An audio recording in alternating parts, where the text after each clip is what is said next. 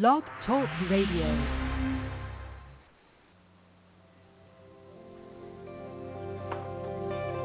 Welcome to Talk Business with Howard, where CEOs, presidents, and business owners go for practical advice and creative solutions to help business flow.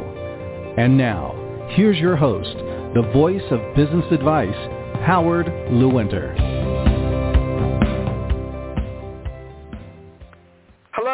I'm Howard Lewinter, and I am always ready to talk business. Are you? At times, things are so obvious they're right in front of us that we can't see them.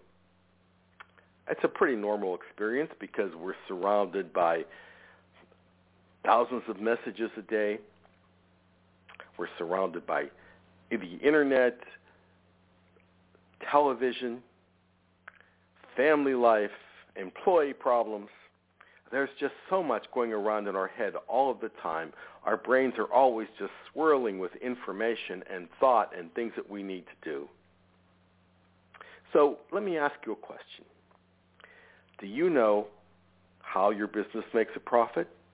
It seems like an obvious question, doesn't it? Well, you have a business. You have a goods or services that you sell. You sell it at a reasonable price so people want it. You're able to produce it at less than the price you sell it at.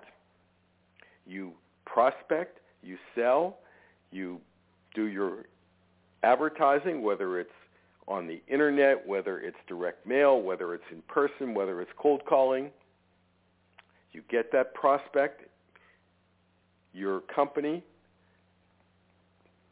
delivers the, project, the product. You collect the money.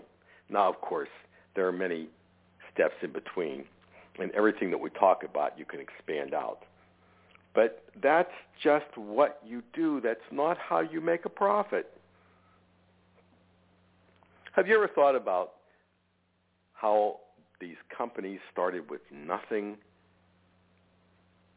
and they grew into a giant company?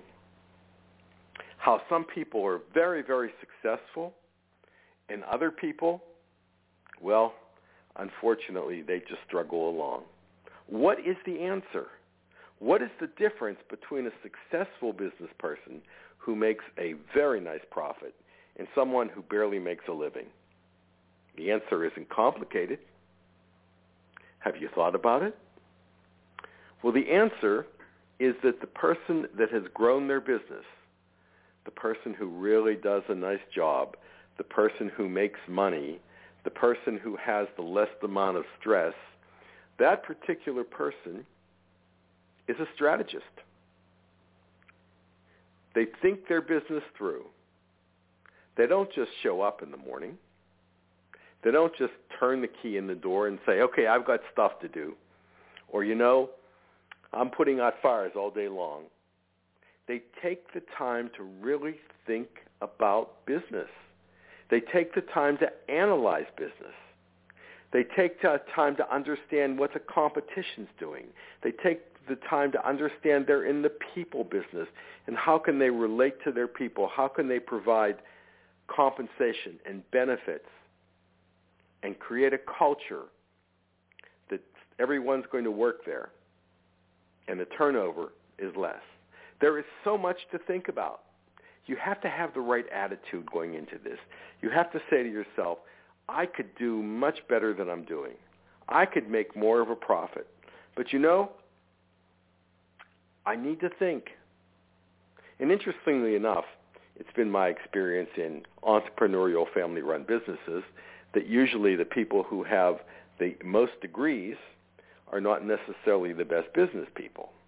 It's the people that have grown up with the business. It is people who've grown up to understand how business works, that they understand how to, to absolutely make things happen. And uh, education is necessary. It's important. But it's will, drive, and determination and strategy that makes the difference. So what do you want out of your business? Do you want ext- extreme success, financial freedom, less stress, and of course we know there's always stress in business, or every single day do you want to be on the merry-go-round of just trying to survive? If you want the best possible results, take time to become a strategist. Take time to rethink your business. Take time to understand all the components, everything that goes into making a profit. And you will not believe the results that you've gotten. And set yourself a goal and determine how are you going to reach that goal again by being a strategist. This is Howard Lewinter, and of course, I always look forward to talking business with you.